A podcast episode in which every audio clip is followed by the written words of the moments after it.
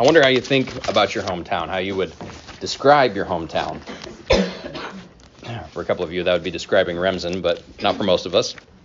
Was your hometown a place filled with warmth and love, community, spirit, or maybe it was more individualistic, where people just did their own thing and tried to leave everybody else alone, hoping that they themselves would be left alone? Some of those differences are just regional. Sometimes they're the differences in population density. Life in a city obviously is different than a small town, is different than a really small town or rural area. But one common theme, especially in small towns, is that there is a sense of knowing everyone from your place. And that, in a small town, can be literally a lot more true. If there's fewer people to know, it's a lot easier to know all of them or most of them. And that, that can be one of the benefits of living in a, in a small place like Remsen. After a while, you feel like this is a place where you know where you know people and they know you. Feeling known, feeling that sense of community is an important part of human life. But the downside of that, one of the downsides of that, is that it's really easy to be pigeonholed. Once people feel like they know who you are, then that's just who you always are to them. So you get in your head that this is Mary, the daughter of Bill and Angela, and what you really need to know about her is she's really into horses. Now, forget the fact that Mary is in her 40s and she hasn't ridden a horse since she was in high school, but this fact that she's in her 40s and you still know her by who her parents are and what she did a quarter century ago, like that's very small town, right?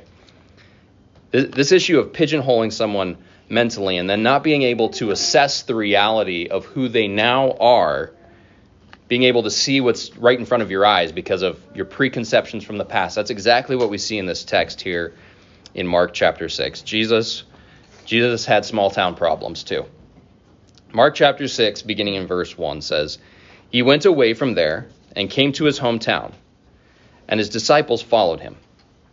And on the Sabbath he began to teach in the synagogue, and many who heard him were astonished, saying, Where did this man get these things? What is the wisdom given to him? How are such mighty works done by his hands? Is this not the carpenter, the son of Mary, and the brother of James and Joseph and Judas and Simon? Are not his sisters here with us? And they took offense at him. And Jesus said to them, A prophet is not without honor, except in his hometown, and among his relatives, and in his own household. And he could do no mighty work there, except that he laid his hands on a few sick people and healed them. And he marveled because of their unbelief. So last week we looked at Jesus performing two miracles in the city of Capernaum healing the woman who had had a flow of blood for 12 years, and then raising the daughter of Jairus from the dead. And in that text, we saw Jesus' compassion, we saw the contagiousness and the conquering power of his holiness. But now in chapter 6, Jesus and his disciples, they leave Capernaum, where they had kind of made a, a ministry headquarters. They leave there and head for Jesus' hometown of Nazareth, which is about 20 miles to the southwest. We don't know how long it took them to get there. You could make that in one good hard day. Maybe they took a couple of days and ministered along the way. We don't know. But they head for Jesus' hometown. And when they come there, on the Sabbath day, Jesus enters the synagogue. And the synagogue was set up such that any they had the rabbis often who were present in a place. a small town like Nazareth probably didn't have their own rabbi, but there would be traveling rabbis who would come and teach. And then if if there were no rabbi there, just really any man who was part of the synagogue, acknowledged as part of the synagogue, could stand up and, and teach from whatever the scroll reading was that day. And Jesus is coming back to his hometown. People would know who he was. And he goes into the synagogue and he starts to teach. And unlike other places in the Gospels, it's not what Jesus is teaching, at least at first, that seems to offend people. They're amazed by his teaching. They call it wisdom. They're also aware of and apparently believe in the reality of the miracles that he's performed in other places.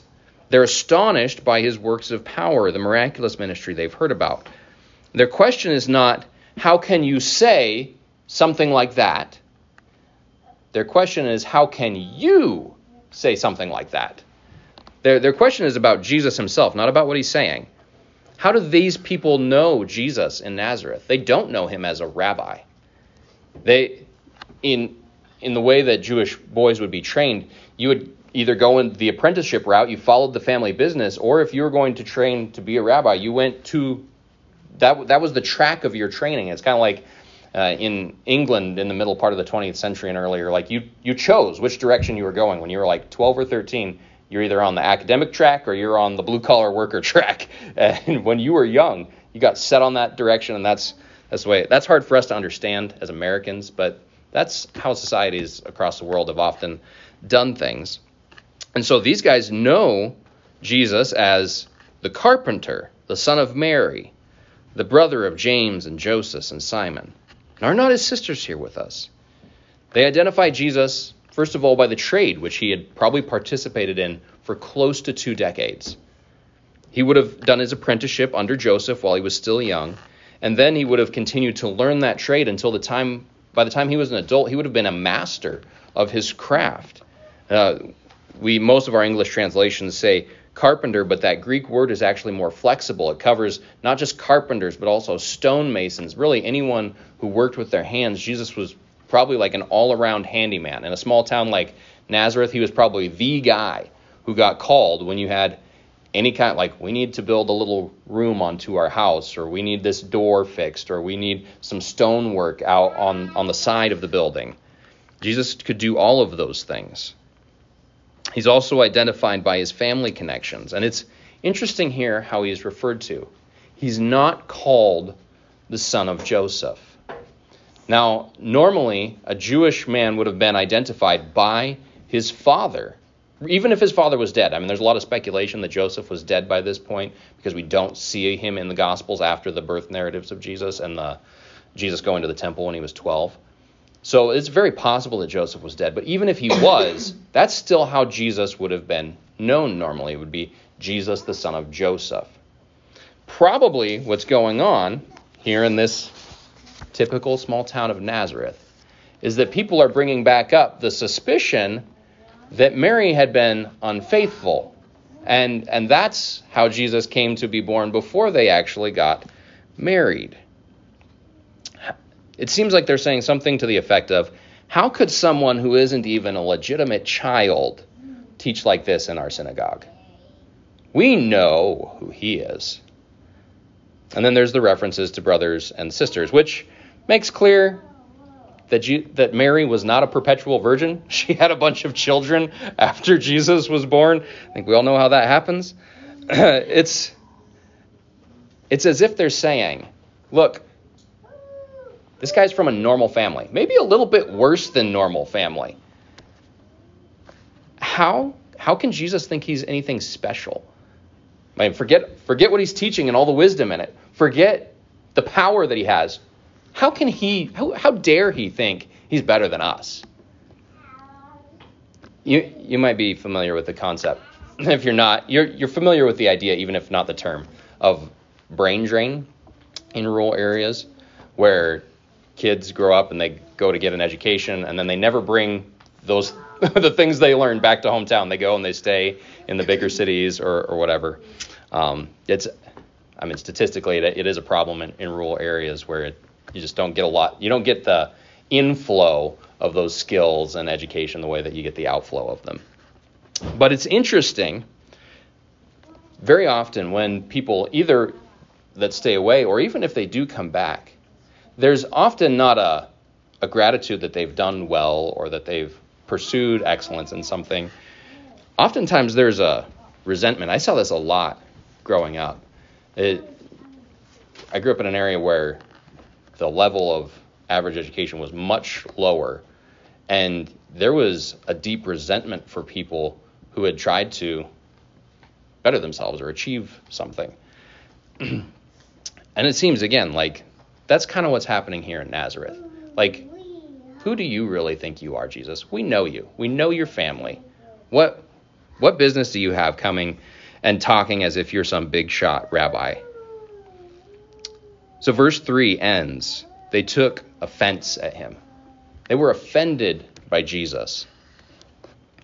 That's an interesting uh, phrase there, took offense. It's a verb form of the Greek word scandalon.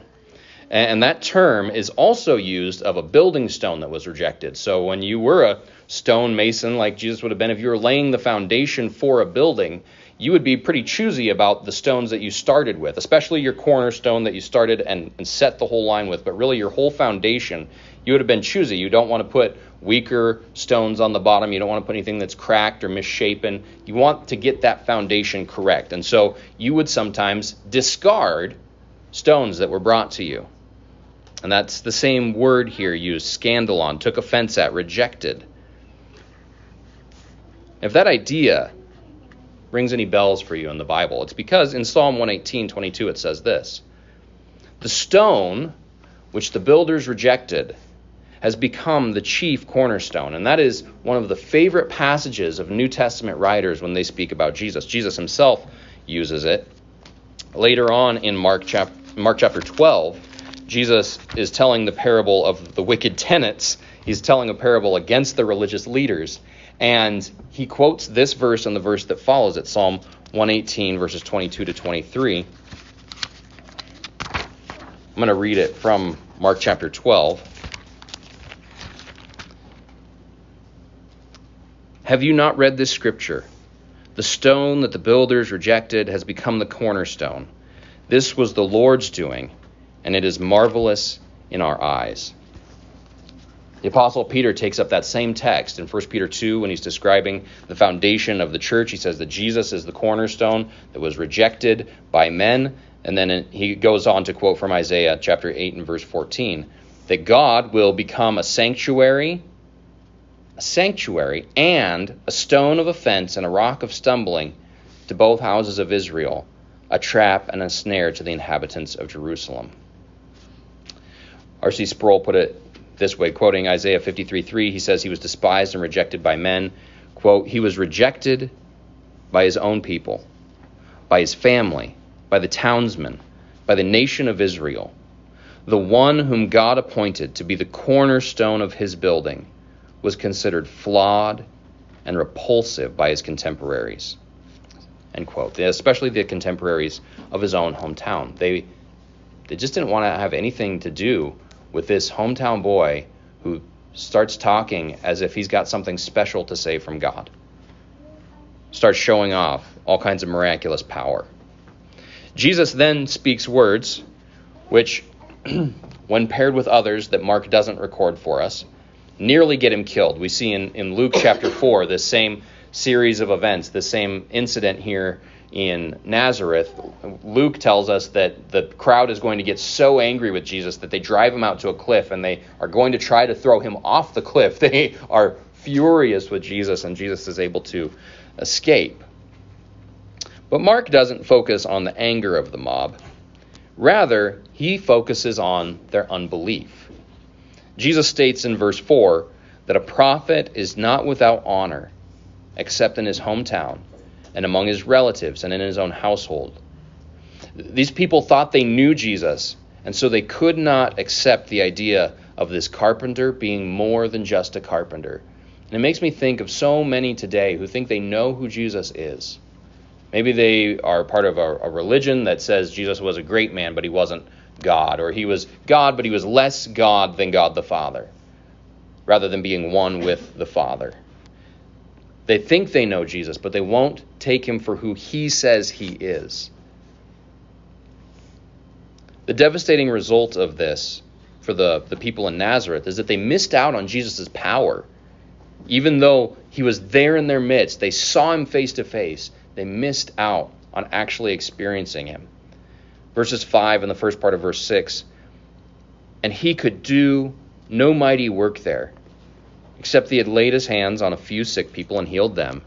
And he marveled because of their unbelief. That's an interesting phrase. That's probably what I spent as much time as anything thinking about this week was that phrase there in verse 5. He could do no mighty work there. Now we've seen Jesus do all kinds of miraculous things in this gospel already, right? He's he, he's healed the sick, he's cast out demons, he's raised the dead. We're, we're going to see him do more than that. Multiply bread and loaves. He's calmed the storm. Jesus has all kinds of power. Did he just all of a sudden lose it when he went home? No. I, I think we need to understand this phrase in light of John chapter 5, verses 19 and 20, which say this Jesus said to them, Truly, truly, I say to you, the Son can do nothing of his own accord, but only what he sees the Father doing. For whatever the Father does, that the Son does likewise. For the Father loves the Son, shows him all that he himself is doing, and greater works than these will he show him, so that you may marvel. And what Jesus is saying in John chapter 5 is that he and the Father are united. Their will is one. The Father's not going to do anything, or the Son's not going to do anything that the Father does not will and desire for him to do. They're, I mean, if you get down in the weeds of theology, this is part of what we call the hypostatic union, this union of Christ having a, a true divine nature and a true human nature. And there's times when the humanity of Jesus does not want something. So, like before the cross, he's praying, Father, if it's possible, let this cup pass from me. But but his divine will is perfectly one and united with the Father, and his human will is submitted to that. And so Jesus is never going to do something that is apart from the Father's plan. And, and here in Mark's gospel, what we see is that these people may well demand a sign. Like you did all those miracles out there, Jesus. Well, come on, let's do them here. But they aren't believing in him as who he says he is, and they're not going to receive God's gifts apart from faith. The, the will of God is to only give those good gifts of salvation and mercy to those who trust in Christ. So Jesus had the power to save, he had the power to do miracles here. But they were not going to receive them by faith, and God won't give them apart from faith. And, and so he has power in, in the abstract sense of having power, yes, but they weren't going to receive the benefits of his power apart from faith. He could do no mighty works there because they did not believe. There were a few who believed, and they received healing. And I think that should be encouraging to us. There are times when we feel like we're alone in our belief. We're alone in our family, or we're alone in the group of friends that we're hanging out with, or we can feel like the, the culture is moving totally in the other direction. That may be true. And, and if that's the case, then God's judgment will come to those who do not believe, right? But you can still stand in faith and receive God's mercy. These few in Nazareth were different than everybody else, not because they were better, but because they chose to trust Jesus and they received his good gifts. That wasn't the case for most, though. In Nazareth, most remained skeptical and brought on themselves the same kind of judgment that Jesus talks about in Matthew chapter 12, speaking to the scribes and the Pharisees. Matthew 12, beginning in verse 39.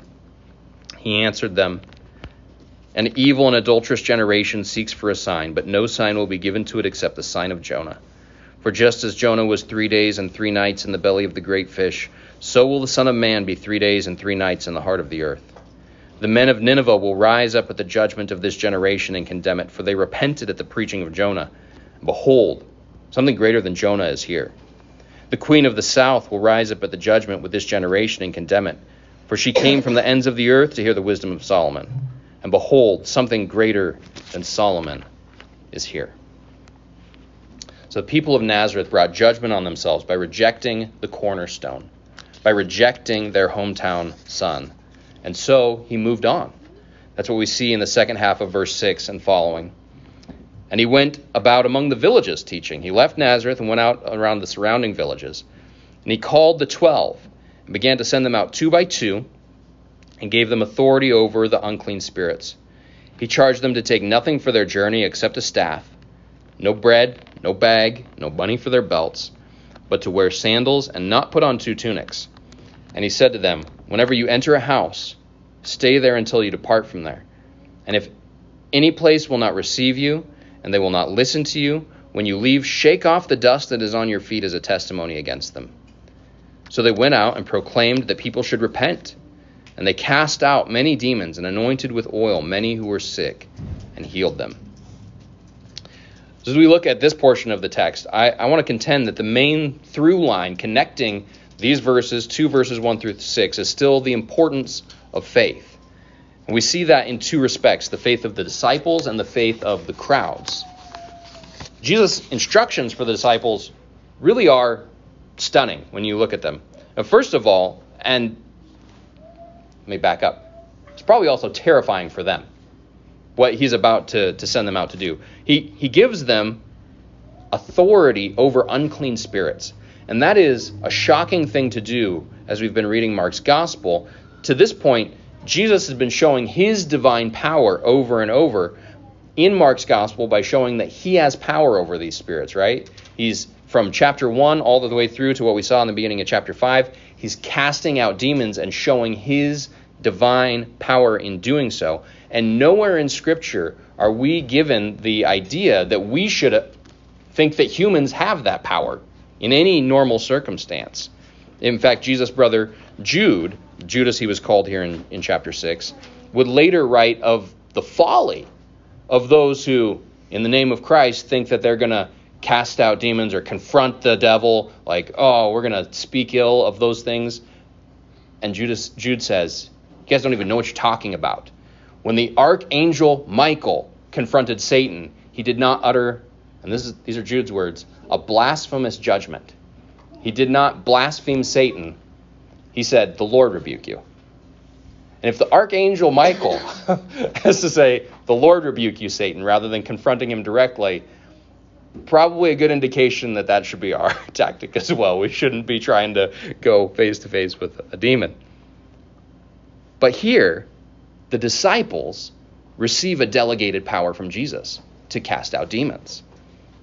As Jesus' personal eyewitness representatives, he wanted his power to be clearly demonstrated through them.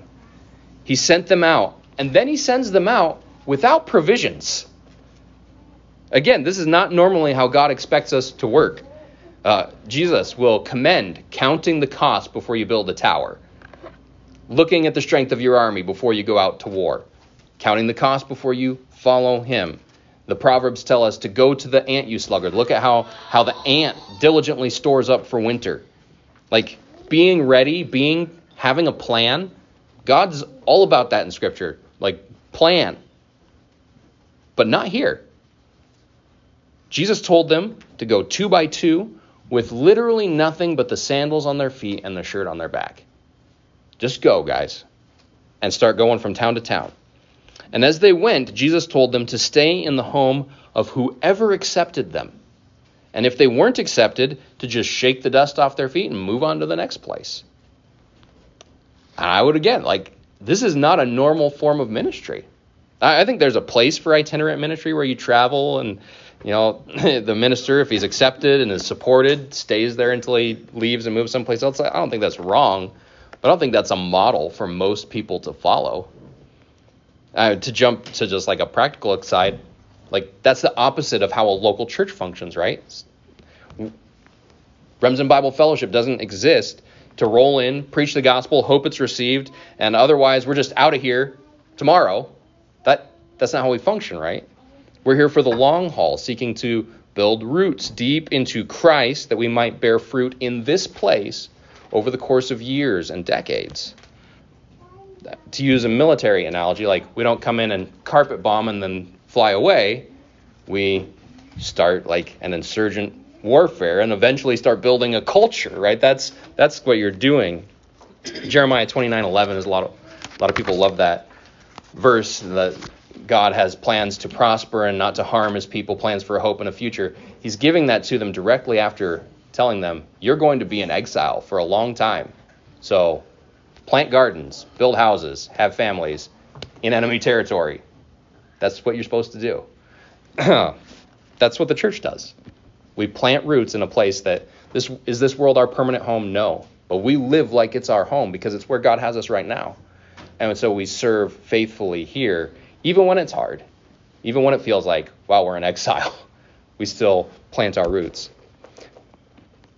But the point of these instructions to the disciples here is that what they're doing isn't normal. But Jesus wants to put them in a pressure cooker, as it were, so that they know they can't rely on their own resources. They can't bring their own savings account full of cash to help them through this journey.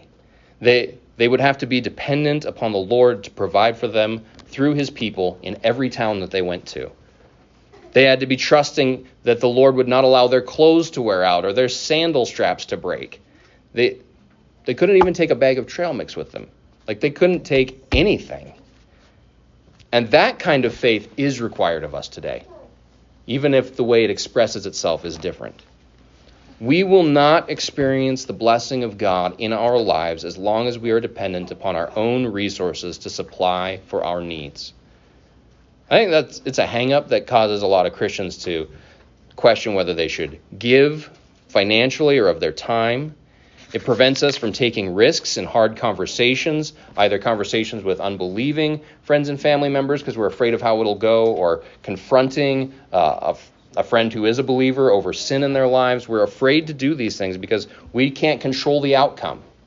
We, we don't have faith that the Lord will provide for every need that we have. But Jesus sent these disciples out two by two to proclaim his word with their mouths and to put into action the trust in his provision which needed to rule in their hearts. That trust in his ability to provide is what needed to rule them. And the results were stunning. Verse 13 says, They went out and proclaimed that people should repent. Same message that Jesus has in the first part of Mark's Gospel, 15 and 16 of chapter 1. Repent, for the kingdom of God is at hand. That's what they're preaching. They proclaim that people should repent. But then notice the thing that did not happen in Nazareth through Jesus did happen in these other towns through the disciples. They cast out many demons and anointed with oil many who were sick and healed them. The disciples were able to exercise the authority over demons which Jesus had given, and they healed many who were sick. And the reference to anointing with oil there, it's a subject of some debate over what exactly it means. I think the best explanation is uh, given by scholars who, who contend that anointing with oil was meant to be a symbolic representation of the Spirit's power. That that the oil itself wasn't wasn't like a medical treatment or wasn't doing anything wasn't like special juice that fixed them. There's no magical power in the in the oil, but it's meant to represent that we're praying over you, we're anointing you, we're trusting the Holy Spirit's power to save you. so I think that's what's happening there. And as they pray for these people and as they anoint them with oil, God heals them. And it's it's stunning when you set that in contrast with Jesus is present in Nazareth and healings pretty much aren't happening other than those couple of exceptions. And the disciples sent by Jesus. Jesus is not present with them, they're out on their own. And people are getting healed left and right. What's the difference? These people did not believe, and these people did, even though Jesus was not present. Put yourself in the shoes of these disciples. That this would have taken radical faith for the disciples in, in Jesus' power to believe that he was going to do these things through you. We also see that those in the outlying areas had such faith in Jesus' power that they were willing to trust that Jesus could work through his spokesman, through his emissaries, through his disciples. Those in Nazareth did not believe and did not receive Jesus' merciful work on their behalf, though he was present with them. And those who could not see Jesus, but yet believed, received his ministry through the work of the twelve. So, in that contrast, I think we, we see the imperative of this text, and that is that you must believe in Jesus to receive his grace, to receive his mercy, to experience his power worked on your behalf. You personally have to trust him in his saving work on the cross, in his offer of free forgiveness for all those who place their faith in him, in his divine authority, which commands that you walk in trusting obedience today though you cannot see Jesus, right? We, none of us sees him physically. As you hear his word proclaimed, you are responsible to repent of your sins and trust in him as your Lord. So, then the question is, what stops you from doing that? Maybe you think you don't need him. Think you're okay without a Savior. Think you're pretty good after all. You're way better than your mom was, or your neighbor, or that guy you knew in high school who was a real jerk. But in the end, you know that's not true. You you may not yet be sure about Jesus, but you know there are things in yourself that are wrong. that you're broken, that you are, in a word, sinful. You're sick with no one to heal you. You are spiritually dead with no way to wake up from that death. You need a Savior, and Jesus is that Savior. But maybe that sounds too simple. That's where a lot of people are at. Yeah, Jesus, He'll save me. Well, I've got to do something too, right? Had a conversation. I've had two conversations this week with, with people who I need to do something, right? I need to pull myself up by my bootstraps. There's got to be more to it. You have to do something to earn what he offers. But that is exactly the same objection. It doesn't sound the same, but it's the same objection as the person who thinks they don't need a Savior at all. You have to realize you don't bring anything to the table except your sin. You have nothing to offer God. You must completely despair of yourself and your own ability to earn anything before God, to earn a salvation. You have to receive what Jesus offers for what it is a gift. And maybe you know all that, but like those people in Nazareth, it's just too familiar to you. Too humdrum, too boring. Old hat, trust in Jesus, blah, blah, blah, blah, blah. Maybe you grew up in church and Jesus just seems as ordinary as he did to the people he grew up with. If that's your problem, then I just plead with you. Grab a different Bible translation than you're used to. Quit assuming when you start to read something like, oh, yeah, I know that, and skip it. How often do you do that when you're reading? Like, up, oh, I know that story, go on to something that seems newer. Read it carefully. Ask God for fresh eyes to see the things that He's saying to you. Don't